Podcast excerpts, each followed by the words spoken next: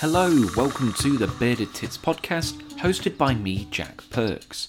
Professionally, I'm a wildlife cameraman, but I dabble in podcasting, and each Tuesday we release an episode as I have a chat with scientists, artists, filmmakers, and passionate people all about nature in a light-hearted and certainly not serious way.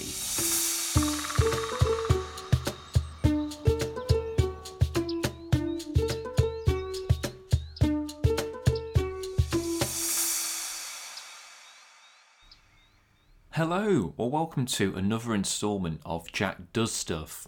And this week I'm going bat detecting. I'm going full batty. And I'm joined by guest Michael Walker. Michael is the Nature Recovery Manager for Nottinghamshire Wildlife Trust, and he takes me out to Ploughman Wood, which is a Nottinghamshire Wildlife Trust reserve, and we also go to Colwick Country Park. First, we go bat surveying and we go looking for bats in bat boxes. Then we head out and actually go bat detecting. Bats are a subject that I know shamefully very little about. So it was really interesting kind of delving into this microcosm of British natural history and finding out a little bit about all the species that we've got, particularly the species that are closer to home. Michael unashamedly admitted that he is also a listener to the podcast, which I think is absolutely fantastic. I think it's great that someone is actually listening to some of the waffles and rants that I do. So thanks for listening, Michael. I've known Michael for years. He's a lovely bloke and he's a very good photographer as well. Actually, does some some cracking stuff. As a result of going out with Michael, it also gave me the kick up the bum to put two bat boxes at the side of my house. I bought them two and a half years ago when I first moved in, and finally got round to it because I thought, right, I've got to do more for bats because I thought that you had to have bat boxes right at the top of your house, but apparently not. And we do talk a little bit more about bat boxes during this podcast as well. So thanks for giving me the kick to do that, Michael what I thought I would do is something a little bit different today, which is just go through a couple of Batman references. What's reminded me is this because Michael is not Batman on Twitter, but we've got a few connections to the Cape Crusader in Nottinghamshire.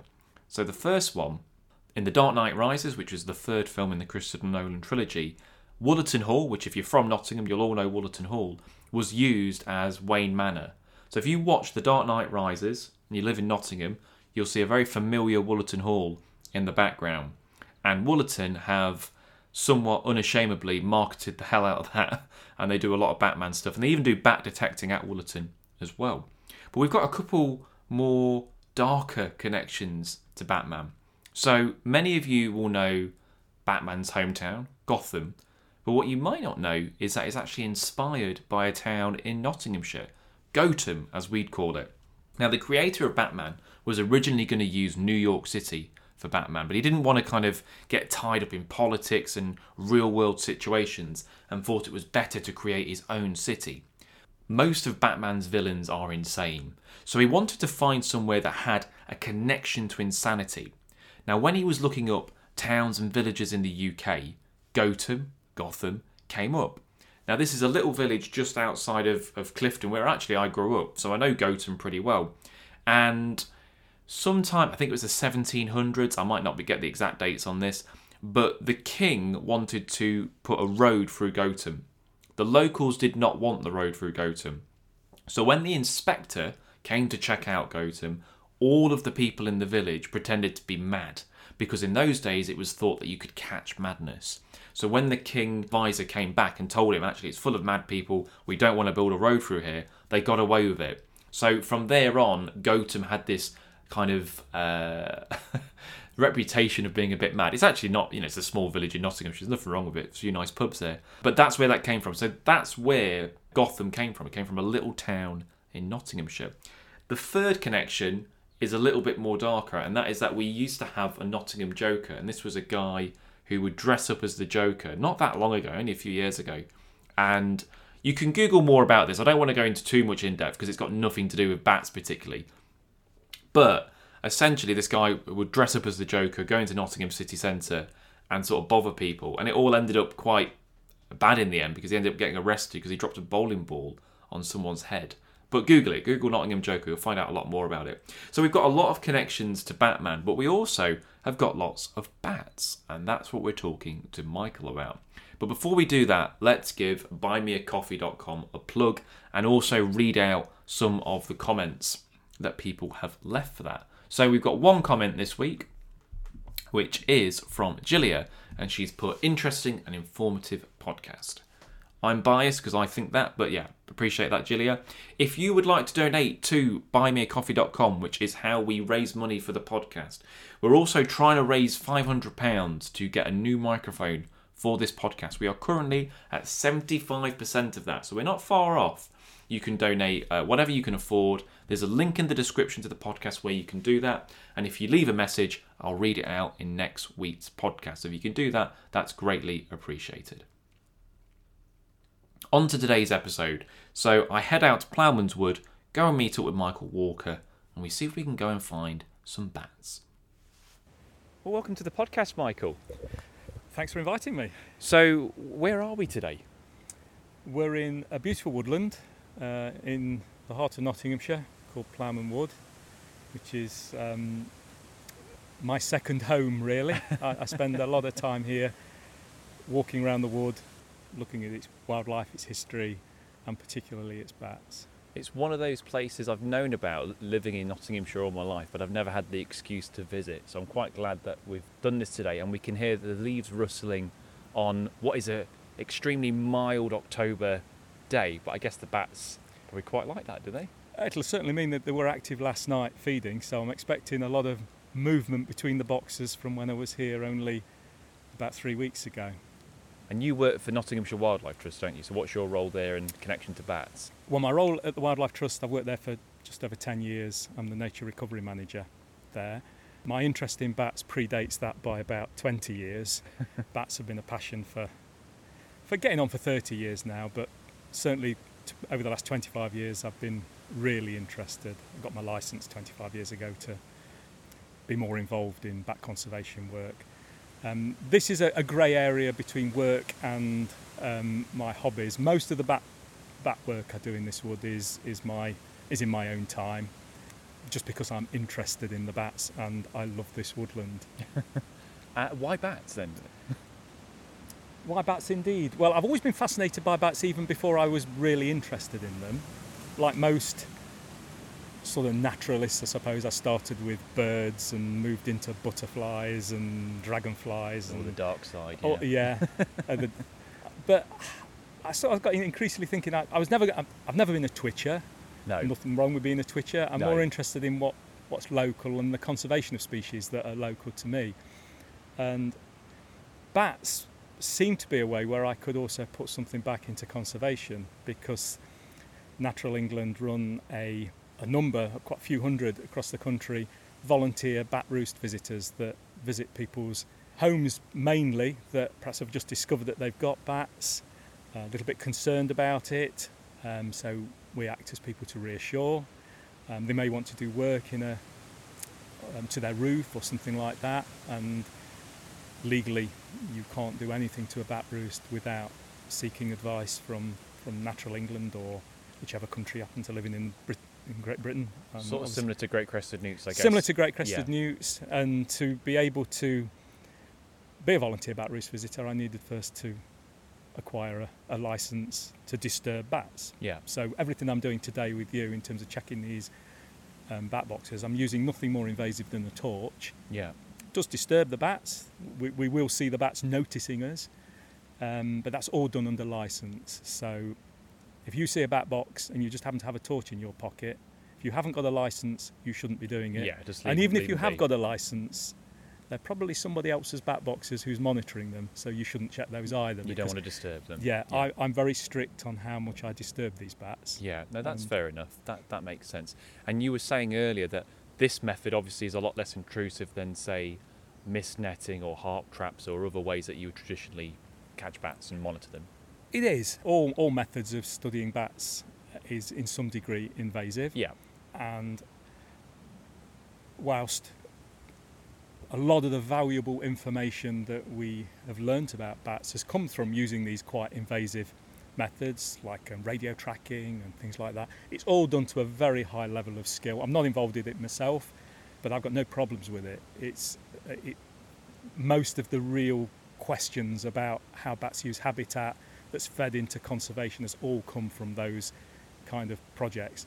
My project here is more about how bats using this wood and the other woods that I, that I monitor. And I'm getting lots of good information just by this minimal invasive method. Well, you were showing me, and I bet you're itching to get it out again. Some graphs that you just happened to whop out your pocket. I Which did. abso- I did. Which I absolutely loved. Love You that. like I. I asked Michael something earlier, and he just whopped out a graph, and I was like, "Oh bloody hell!" So, Yeah. so we were just talking about temperature, obviously because it is such a mild October, kind of worryingly mild in some degrees, and how this affects bat movement and hibernation. And you've been doing this research. So, what have you found through monitoring? Um, well, the other way I've monitored bats in this wood is by using bat detectors, and particularly a static static bat detectors. A static bat detector is, as the name suggests, is static. You strap it to a tree or some other immovable feature in a, a part of um, a wood where you're likely to get bats. Ideally, in an area where there's perhaps a bit of a clearing in front of it, so you're going to get gets passing. And and I had that installed for 14 months, and every time I came to do my twice monthly bat box survey. I would check the batteries, swap the memory cards, and um, just keep it going.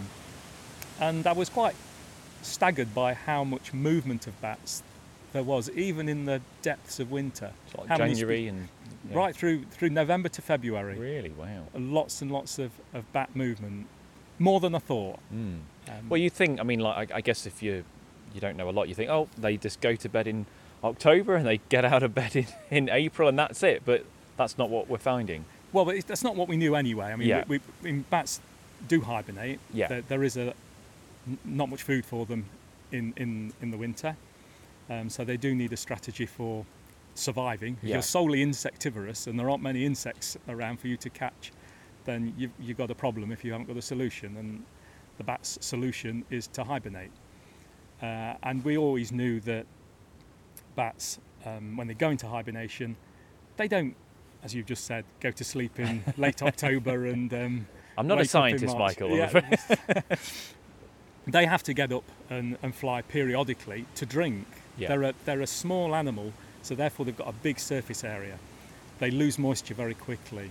That's why bats generally hibernate in cool, damp, humid places. It, it reduces, it's like caves and tunnels and mines. how do they? Just to go off on a tangent, how do they drink? They go, they swoop, or Um, they can get moisture in lots of different ways. If they're feeding, they can get moisture from the what they're eating. Okay. But no, bats will will will drink from pools. They'll Okay. they'll almost drink in flight. I was watching a, a Daubenton's bat only a, um, a few weeks ago, flying low over the water, following it with torch beam, and it actually put its mouth in the water. You know, and that was Oh. probably to pick a pick an insect up. They'll get some water. But as normally well. they use their feet to, to, to gather the insects. Bigger surface area, use the mm. tail membrane of the feet. So this one was probably having a drink, a bit like ah. swallows do. Yes. swallows Yeah. Yeah. Yeah. No, I get that. over. So I knew that bats would be around in the winter, and I've been out on mild days myself with a bat detector around the local park where I live, and found bats. But until I had this detector up, and it's no doubt it's not new. I'm sure these people have done this far sooner than I have, but I'm not a big reader of scientific journals. It was really surprising, you know. So I've got one of my graphs here. You know, that Here's one I made Here's earlier. one I made earlier in Yeah. February. There was bats pretty much 75% of the nights. And on the nights that were warmest, because I've correlated this with temperature, the nights which were warmest was having well up to 35, 40 passes. So a pass Wow. is one bat passing the bat detector. Now that could be a very busy bat passing the detector 40 times, which it probably was. You know, just one or two bats. It's not there were 40 bats. No. So every survey methodology has its limitations. We can only count bat passers on a bat detector, not which bat made the call. No. No. No. No. But it gives you an idea. Gives an idea, and I can tell that in, in February I had Barbastelle, soprano pipistrelle, common pipistrelle, a myotis species, so that could be a whisker, a Brandt's, a Daubenton's, for instance.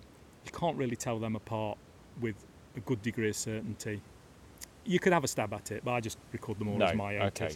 And the same with Nyctalus species, particularly when they're flying within a woodland, could be a noctule, could be a Leisler's. Although I do know I've got Leisler's in, in this wood now because I've recorded them singing. Oh wow. Yeah, there. you said that earlier. Yeah. Bats sing. That's bats incredible. sing, yes, to attract um, male bats sing from sort of mid to late summer through into the autumn. If we were out tonight, we'd probably it's going to be mild tonight. We'd probably hear a few social calls, and that'll be a male bat going, That's "Listen to me, ladies. I'm wonderful.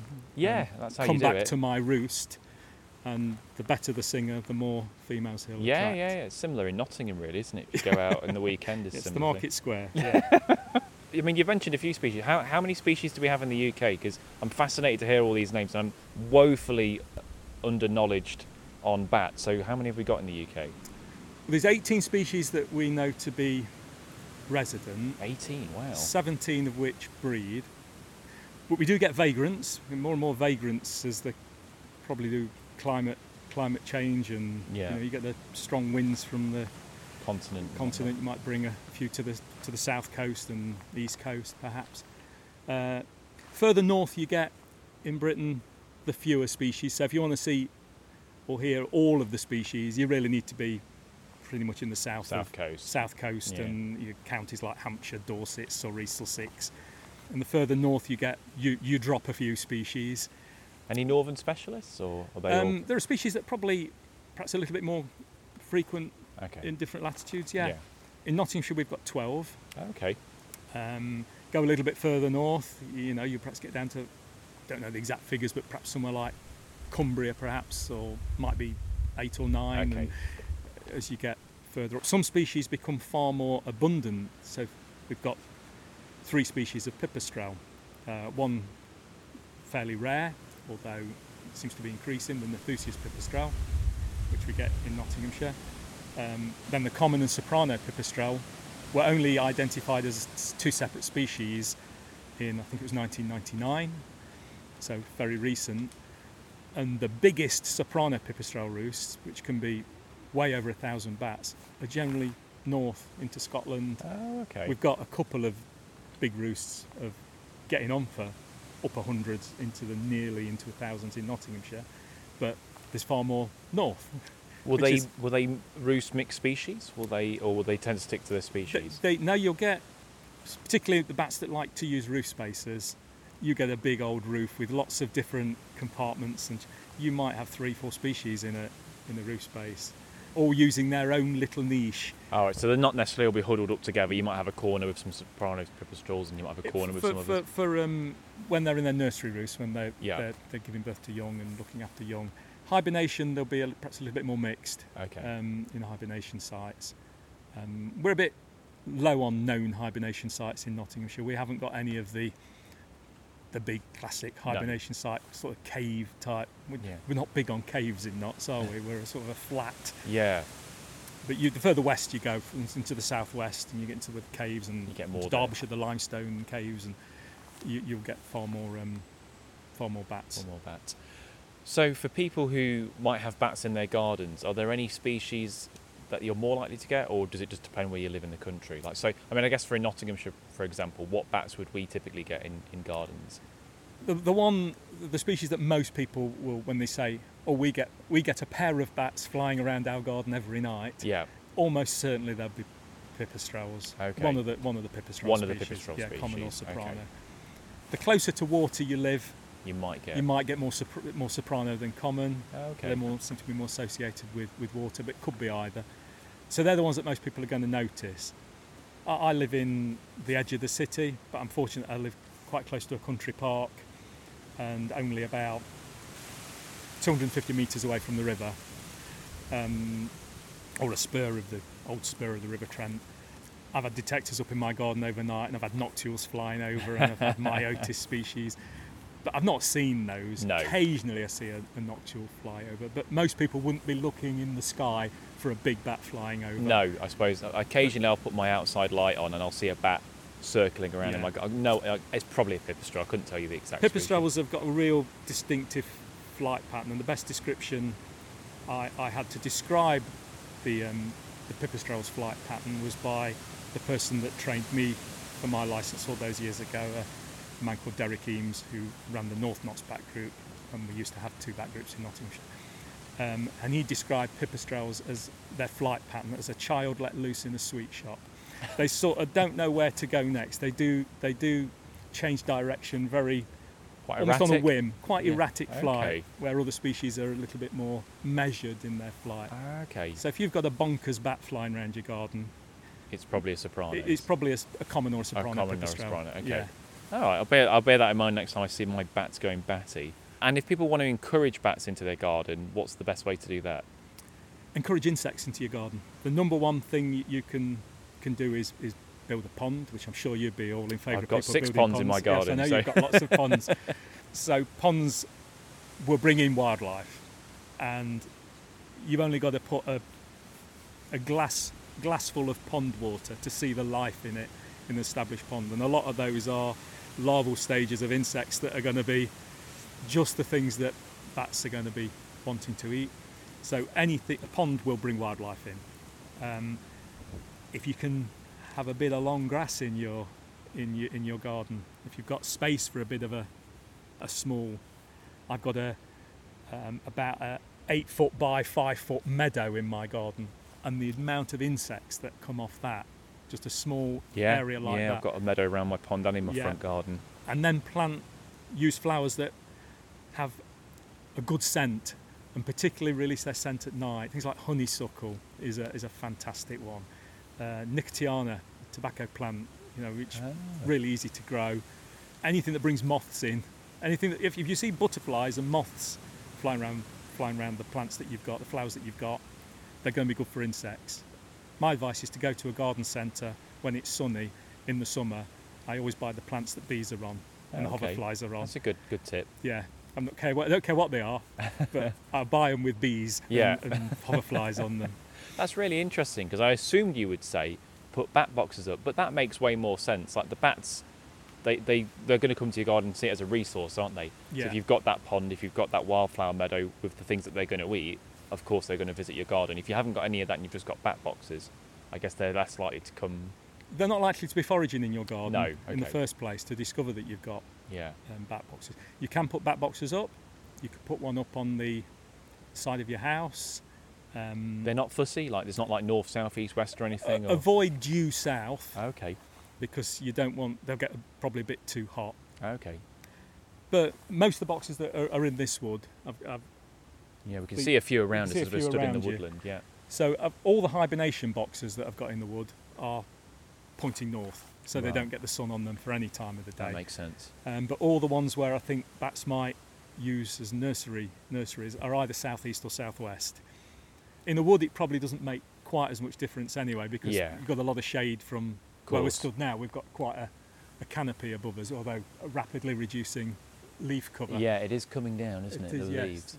Um, so you can put those up. One or two bat boxes could make a difference. If a whole neighbourhood did it, like a hedgehog street type thing, could make a major difference. Yeah. Most houses have some features on them that bats could use, although increasingly modern housing is becoming more and more bat proof and you're not Mm. you're not seeing the kind of features that bats used on use on older houses. So perhaps increasingly bat boxes will become more important. Would you have to be careful? Because I know you mentioned about if you've got bats in your roof. Would I guess some people might be wary because they don't want to shoot themselves in the foot by having protected species and then not being able to do anything at the side of their house. So is that a, con- a concern maybe, or I suppose to some people it could be a concern. Yeah. It, it, it presumably if you're putting bat boxes up, you're not worried? If you're putting bat boxes up to encourage bats, yeah. You're if you get bats, it's worried. probably not much of a shock, is it? Yeah, no. Um, and, and, and whilst bats have to be considered during any building work, um, most work that you would need to do, say, to repair your house or anything like that, it can all be done. Yeah. It's just the timings. Yes. It Yeah. just, yeah, yeah. It just, it's just you wouldn't want to do work on a roof that's got a nursery roost of brown long-eared bats Yeah. in June and July, when there's um, non-flying dependent young in there that can't, you know, that, that would be it would be it would be disastrous to the roost. But there's more times you can work on a bat roost than you can't. So it's not that you it's can't just do it. planning. Yeah. it's just planning. That makes sense. And if someone, because every now and again on, on Facebook or Twitter or something like that, I'll see that someone's found a bat in the day. Maybe it's clinging onto a wall or whatnot. What's the best procedure if someone finds a bat that they think might be in distress? to go onto the Bat Conservation Trust website page, and I'm assuming, I'm pretty sure it'll be on page one. There'll be something that says, "Have you found a bat?" and it'll give you a phone number. In fact, if you go to the Nottinghamshire Bat Group website. I know for a fact it's top right hand corner. The phone number that you need to ring, and that will get you to the National Bat Helpline, and they will then contact a local rescuer um, near you. Yeah, I'll chuck a link in the description to it Yeah. so people can, can find that out. Well, I think we've waffled enough. Shall we go and check some of these boxes and see if we can actually see a bat? 'Cause I'm itching to see a bat. we'll try. Uh, there's two boxes on this tree. Two both boxes. slightly different types of boxes. Okay. That one has three banded snails in it. Are we are we recording banded snails as well? I, I tend not to. Okay, fair enough. I do get hornets in them occasionally. I always Ah, record that's- when I've seen a hornet. Yeah, that's probably um, There's been definitely more hornets around this summer. oh, uh, all native hornets. Yeah, the, yeah, the um, Yeah. Have we got the the non-native ones in Notts? uh, not that I know No, of. good. Hopefully we won't. Yeah, keep it that way. No, not in that one either. That's a more typical experience when you go to a tree with bat boxes in it. There's Bugger all. nothing in it. Great. We've got some more to check, though, haven't we? We have, yeah, we've done. I'm addicted now. I'm, I'm, I've got the, I've We've got the bat another, shakes. Got another three sections to do. Great. Let's go have a look at some others. Okay, so we're approaching a box. So this is the cement-looking box, this is isn't it? the um, the sort of eco-crete boxes. Okay. Oh, blimey. Oh. One, two, three, four, five, six, No, seven, eight, really? nine, 10, 11, 12. Get out of here. People are going to think I'm I'm acting again. Oh, fucking hell. that is a wow. There's loads of them. Look, they're Quite a all few in that one, aren't there? they're all scrunched up. What kind of bats are they then? Can you tell? Um, um, I can say it's with a reasonable degree of certainty, but can't be absolutely certain without having them in the hand, and that is a disadvantage of this kind of uh, monitoring. Is that these are Oh. soprano pipistrelles. wow. They're all One, in two, like a three, little four, five, six. kind of huddle, aren't they? Look at them. In fact, I'd probably go as far as to say that there's 13 in there. Wow, and lucky for some. Yes. That's really So I'll cool. take the torch off Ye- them now. That's disturbed them enough. Yeah, so you were saying that you obviously don't want to keep the torch on too long because they'll kind of wiggle around. And that they're you're pretty confident that's all the same species? Yeah, they'll all be the same species. It could could be. Um, we're still in that time where bats will be mating, so that could be a highly successful singing male, and and, A and, lucky man. and his harem, which is the, the term that it's used. Would he would he uh, s- service them all? Like he, That would be his plan. Yes. good lad. That That's his plan. incredible. That's absolutely incredible to see them all in there. I don't think I've ever seen so many bats. Well, I've never seen that many in that kind of box. Oh really? the so that's most, unusual. That's, the most bats I've seen in that type of box. Oh right. So that's not a common thing then. I have had bats in this box before. Yeah. and I can. I'm pretty sure there was some in there only three weeks ago, and there were six. Wow. On the sixth of October. So he's either improved his singing, and he's got some more ladies, or Yeah. someone else has moved in who's like the kind of Yeah, bachelor of the woods. yeah. That's awesome. So you you're pointing a torch at the bat box, and you're looking through binoculars to Yeah. uh, get a better look. And Yeah, I think this is a Leisler's bat. oh, okay. So this is a different species. Yeah, So what what's making you think it's a Leisler's compared to the pips we've been seeing? well, I've got a good view of its face head on, Okay. and I can see the tragus, which is the inner ear. The little protuberance in the inner, inner ear looks like a mushroom. Um, and I can also see that this one has got, as well as the sort of fairly pale brown fur, it's also got very dark fur. It's almost got a mane around Oh, its neck, okay. which would fairly certain make that, that a male Leisler's bat. Ah. It's the first time I recorded a Leisler's in this type of box. Oh, okay. So you, you are you are definitely a good luck charm, Jack. Today, You're, Well, you know, I've I've just I've been called other things in the past, so I'll take that. it's nice to get a positive one It is. again, isn't it? yeah, you know, I only need a couple. But oh wow, okay. I'm gonna. I haven't actually seen it yet. I'm gonna. Get myself off here Yeah, if I can get up. yeah, no problem. That's half my trouble. But you, hopefully you'll be able to see that it's. Right, you use the torch, Jack. I'm gonna take the headphones off, so hopefully this will sound all right. And oh yeah, yeah. see how much oh, bigger it is. Yes, it is. It is, and those ears are far more noticeable. Wow. Is that typical to find them on their own? Um, this time of year would be. Uh, Yeah. I mean, if it's, particularly if it's a male, as we were saying earlier, that was probably not a very good singer. Then perhaps he hasn't attracted. I have recorded Leisler's singing in this wood many times Yeah. on the static bat detector. My first Leisler's. I'll take that. We finished up at Ploughman's Wood, and then not too far away, we headed over to Colwick Country Park to continue looking for bats as it started to get dark. Well, hello. It's been a few days since I went out with Michael, and we've met up again on a very spooky night. It's Halloween, and we're going bat detecting. I thought, with it being a podcast, bat detecting is perfect for it. So it's getting dark now. I'm just waiting in a car park. I imagine this is what doggers feel like. I've never actually been dogging, but I imagine waiting around in a car park and uh, meeting people you don't know that well is all part of the course. But yeah, we'll see when Michael turns up. He's got all the gear, and fingers crossed, we can pick up some bats. Going up to what I call Bat Alley. Bat Alley. Ever, ever since I first bought a bat detector, this is where I learned how to use a bat detector. Right. And um, you'll see it's like a an avenue of trees. Okay. Um, you know, we need to go over this way. Go over. And uh, there's normally always bats there. And where are we today? We're in Colwick Country Park, which is just on the edge of the um, city of Nottingham. I know it well. My stomping ground as a Yeah, photographer started here. In fact, It's- actually, we're in Gedling Borough at the minute. We're just about to walk into the. oh, um, I can feel it. I you can, feel the, ch- the city can smell on. the change. Smell the change. The- this is the path of the old River Trent. So this I used to- always wondered what used this to be the River Trent. This used to be the Loop. Colwick Loop was quite a, a Yeah, yeah. landmark until Oh, they okay. straightened the river out after the It's just a bit. 1947 flood. It's just a bit that's left over now, isn't it? Yeah, but it's, it still flows. There's still a flow Oh, through it, oh, okay. and it empties out into the Trent.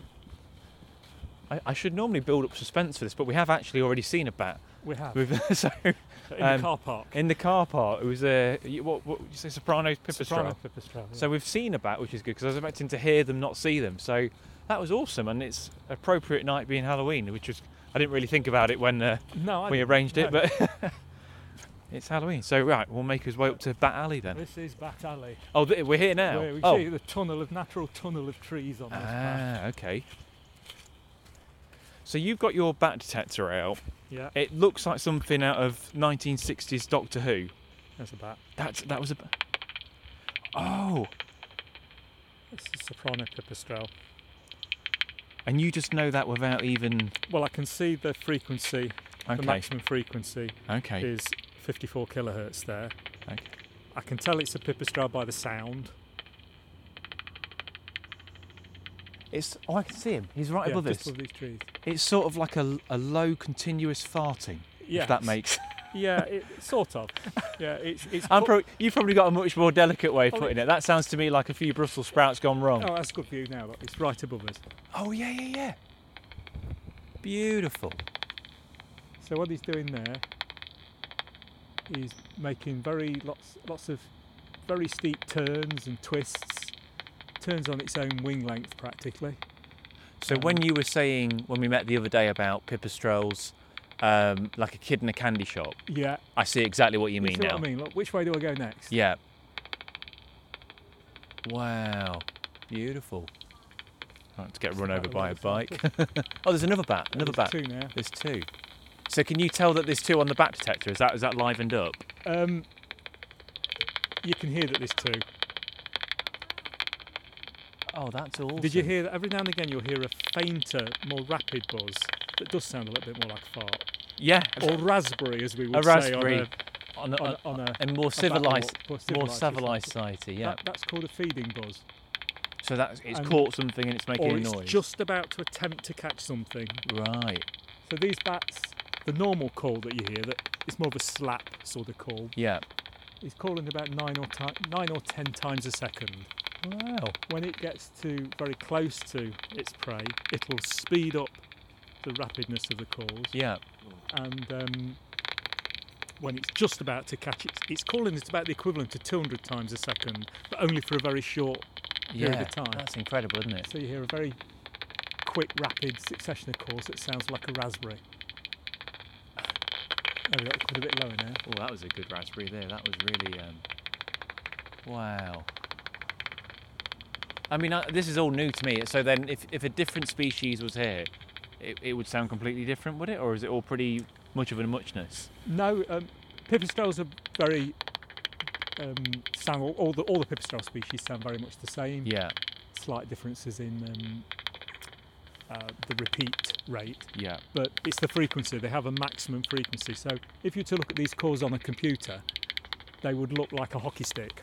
So a long handle with a head, and it's where the head of the hockey stick, where the frequency of the head is, helps you to identify the species. So Okay. soprano about 55 kilohertz, Okay. common about 45 kilohertz, Nathusius about 37, 38 kilohertz. So not much in it then. not much in it, but No. enough in it. Yeah, yeah, yeah. yeah.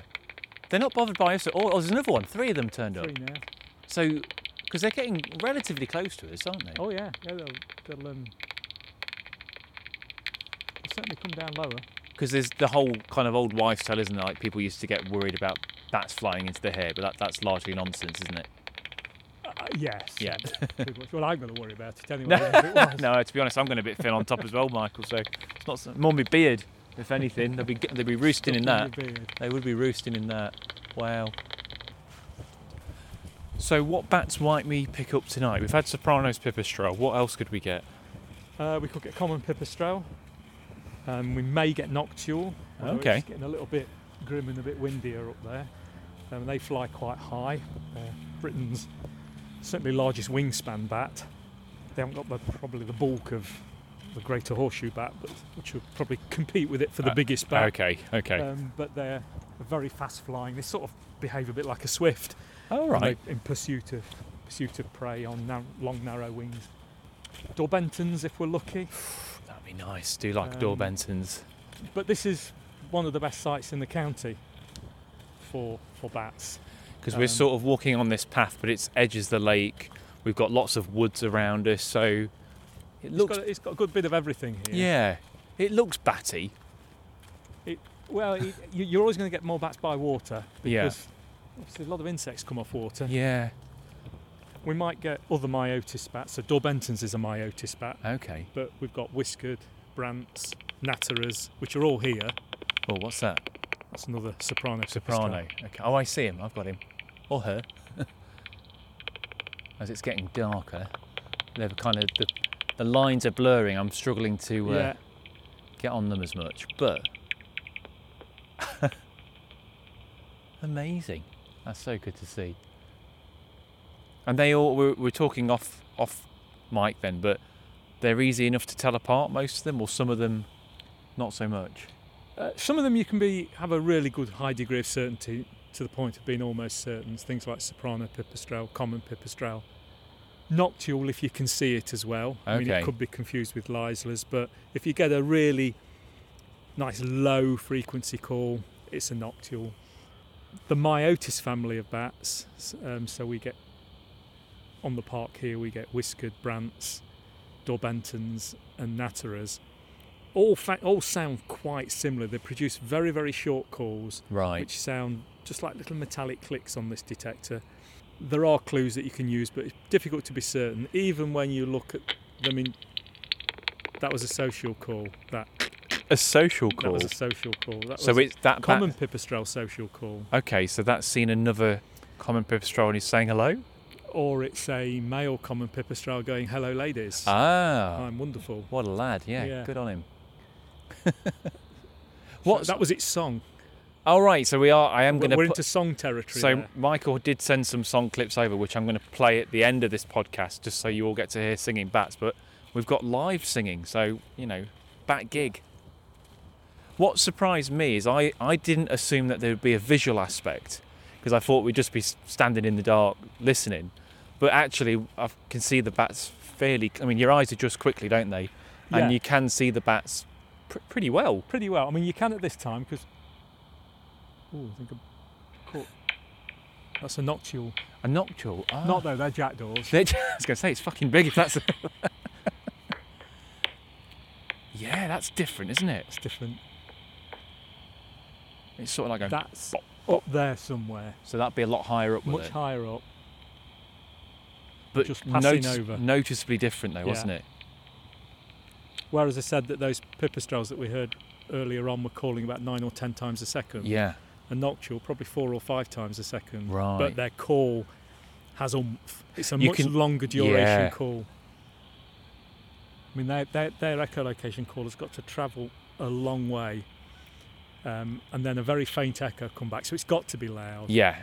So that they're making a very loud and long call. In fact, they're the loudest bat. Are they really? They are calling. It's measured only a few centimeters from its mouth at about 120 decibels, which is over the legal limit for, for Rock City. you know, it's it's it's pretty loud. So if you've got one of those bats and put it right up against your ear, Thankfully, it's the frequency is a little bit above us. Although the Okay. noctule okay. does come into the human hearing range, we can hear well Ah. with your perfect hearing. Okay. Um, you could probably hear up to about 20 kilohertz, particularly when you're a very young child. And Yes. as you get yeah, older, you lose that. you lose yeah. that. Yeah, yeah. that one the lowest of noctule call normally is around about 15 16 kilohertz Okay. and generally perhaps a little bit higher Wow. a common pipistrelle so we have three species Three species. Um, yeah, that's good. Okay, so I just saw it then. It just there it is. as we're in this sort of you know the sun's gone down quite a while ago but we've still got quite a bit of light Yeah, it's not Um, pitch black, it's is not it? pitch black yet we can still see some of the bats will come out much later so a lot of the Okay. myotis species the Daubenton's tend to be a little bit later They coming wait. out if we do see them we'll be able to follow them with a torch over the lake Okay, that would be exciting. Is that be- they're just more cautious, you think, or, or their prey comes out later, or Bit of both, I think. Bit of both, yeah, that Brown makes- long-eared is bat that comes out very late, and they are quite slow flyers okay? and are quite vulnerable to. I've not seen it myself, but a friend on this park has seen um, a brown long-eared that came out a little bit too early, end up as a meal for a kestrel. really So um, doesn't. Yeah, makes sense. Nice easy meal nice, for. A, easy meal bird of prey. nice, nice little package of protein. Yeah. just thinking about how small a bat is, but then how small their prey is. If they're eating things like mosquitoes and stuff, have they got to eat quite a bit in a night? Surely. Uh, they will have to eat a lot, yeah, because it's very energy expensive. Um, tearing around, flapping your wings. Yeah. calling. Um, I mean, the oft quoted figure, I'm not sure who counted, but is that a pipistrelle can eat 3,000 tiny little insects in an evening. Wow. And, um, I mean, that's done by sort of weighing bats when they leave and weighing them when they come just back and seeing what the difference is and calculate- calculating, yeah. I suppose. But it makes you. Or Oh. social cause. So. Oh That's yeah, yeah. soprano. So it makes you think. I suppose not so much in the UK, but particularly in countries where you've got like malaria from mosquitoes, bats are taking a chunk out of that, aren't they? Oh yeah. Well, uh, even even you know here, I mean, we get lots of. Come out here normally in this this time of the night in um, in the summer, or on a really warm, humid night, you can get bit to pieces. so I'm um, very very grateful for the bats. They're Providing an important service. An ecosystem service, I think we Yeah. um, we now would call it. We're just looking over the lake here. As a plane, every fucking podcast, a plane goes over. But uh, we're just looking over Colwick Lake at the moment, and in the vain hope we might get a Daubenton's. But as you were saying, it's a, it's a little bit late for them, is it? It's a little Or- bit late in the season now, Yeah. but they've got to be feeding somewhere. But when we, with Daubenton's bats, we, we don't know of many hibernation sites in Nottinghamshire. So we don't know where they go. Just don't find them in the winter. So Are they migratory? Would they would they sod off somewhere else, or, or they'll be they'll be they'll be somewhere Yeah. within you know within the county. Yeah. Or or I suppose they could go into Leicestershire and the classic hibernation sites. We don't have caves. No, no, we have no, got no. mines and tunnels, but a lot of those are grilled off or blocked off. yeah, not easy access probably access. good reason. We do find um, we've got a, a few tunnels that we can get into where we we find um, Natterer's bats and brown long-eareds in the winter. Okay. We can hear a few distant bats.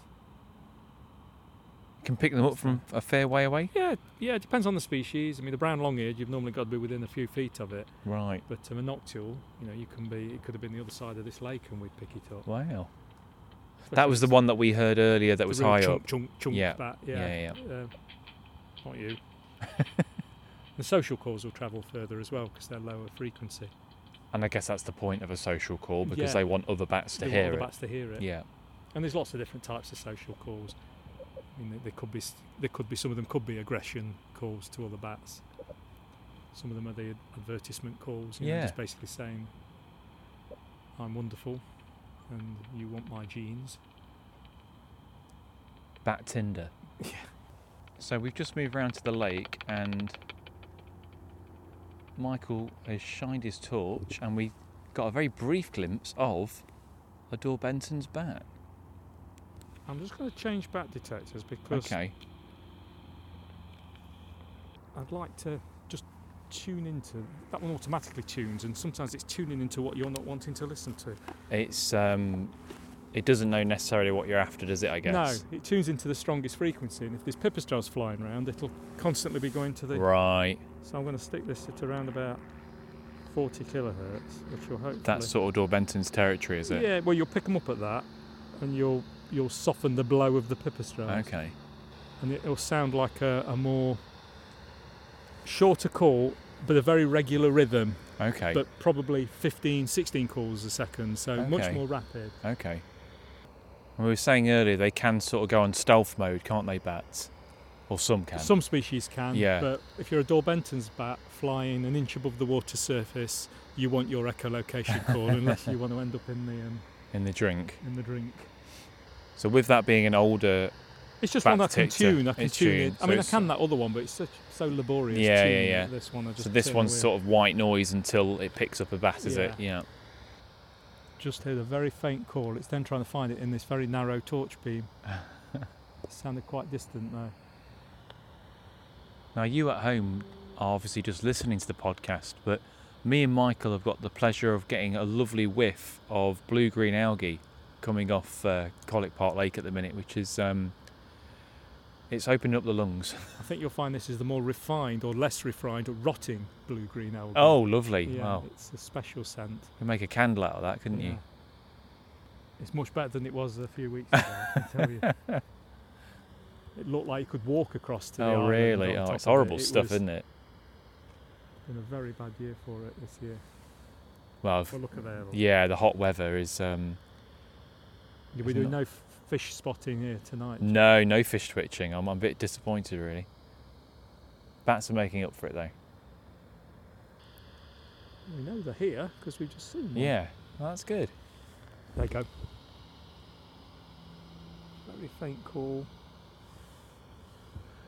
Are they allowed a bat as well if they're a fair way away? Do they? no, uh, they're not that not that no, loud so it's got to be close-ish then, I mean, hasn't it? occasionally you'll get them very, very, very close. Really? But this one sounded a little bit more, It's a bit out a bit like the distance we saw the other one at, which is what, 30 yards, yeah. 20, 30 yards. I mean, it was- meters. When when we did see it, it was inches off the water, like you say. It was right, right down there, wasn't it? There's another plane flies over. There we go. That's closer. Where is it? I can hear it. And as you say, Daubenton's are the only bat that's plucking stuff off the water in the UK. Is Yeah. that right? Yeah. So they're a kind of aqu- aqu- aquatic. Would you call them aquatic? They're kind Well, of they- wa- they- water they- specialists. Th- yeah, this wet environment specialist. You'll Yeah. find them in other habitats. yeah. But they're specially designed for, for this. They've got enormous feet compared to other bats of a similar size, and those big feet are perfect for um, well, pulling insects off the surface of the water Yeah. or just above the surface of the water. They use their two feet and the tail membrane as a as a net, really. bit like a pelican's beak, or, like a- or yeah, lower, yeah, lower sort of a- mandible. yeah, you've got that sort of membrane of Yeah. skin. And they'll they'll feed on the wing. So basically, as they they'll they'll call, catch something, then they'll be going munch munch munch, and they're not calling at that point, but they're Yeah. still travelling forwards, and then straight back into calling again. This is when one of us It's going to end up in. goes arse over tit covered in blue green algae. That's something, isn't it? That was quite close. That one. Was it? Half the time you can be shining the torch a little bit too far out. But it's sort of going in waves, isn't it? It must be obviously.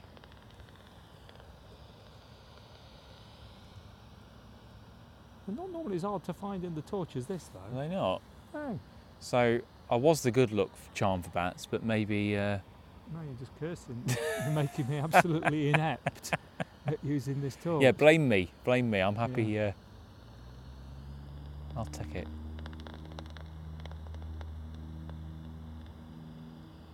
But these are, are you picking that up? They are definitely Daubenton's bats. So how is their call different to what we've heard earlier in the night? It's, a shorter call, Yeah. um, so because it's shorter, it just sounds like a very metallic, harsh. Yeah. There's no tonal quality to it. No. It just sounds like a click. Okay. The pipistrelles we were hearing are about have a call about six milliseconds long, and Oh, there is. You do. There. Oh, he- there oh, yeah, yeah, got it, got it. lost him again. Wow. There we go.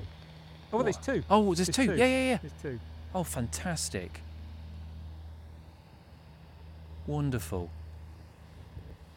Two more than I thought we were going to get when it started That raining was as we arrived. Here. yeah. The rain puts bats off, does it? Um, it- well, a little bit. Yeah, this- Yeah. it puts the insects off.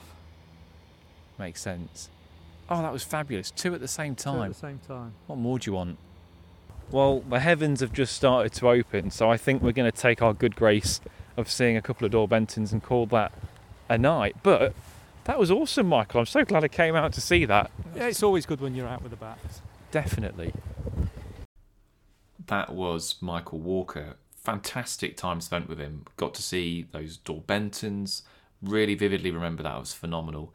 And all those uh, soprano strip pipistrelles kind of huddled together in those bat boxes was fantastic. What a great bloke. Also, want to say thank you to Nottinghamshire Wildlife Trust because they shared last week's podcast, which was about beavers, and this week's, particularly as last week's had a lot of unsavoury language at the beginning. And I've always said that this podcast is for adults. It's not aimed at kids. Do occasionally swear. Most of them we don't, to be honest. The vast majority of these podcasts, we either don't swear or occasionally swear. But every now and again, some of it does kind of come through the cracks. And um, hats off to Wa- Notts Wildlife Trust because they sweared it even when I said um, see you next Tuesday. So that was quite quite good of them. They did put a warning, so hopefully didn't traumatise too many kids with that. But yeah, appreciate that. So I was thinking that what I might do in next week's episode and the week after is talk about is talk about some of the podcast episodes I think you should listen to. And there's two ways of doing that. One is to go through five episodes that I personally like. So it might be that you've just discovered this podcast and you look back at the 100 plus episode and you're like, Jesus, where do I start? So I'm going to go through five episodes that I think, if you've not listened to them yet, I would recommend them. I enjoyed doing those the most. They were the uh, kind of more interesting guests. Shouldn't really say that, should I? But things that I think that people would enjoy. The other thing that I'm going to do is I'm going to go through the top 10 most downloaded episodes. So, e.g., the 10 episodes that have, that have been the most popular.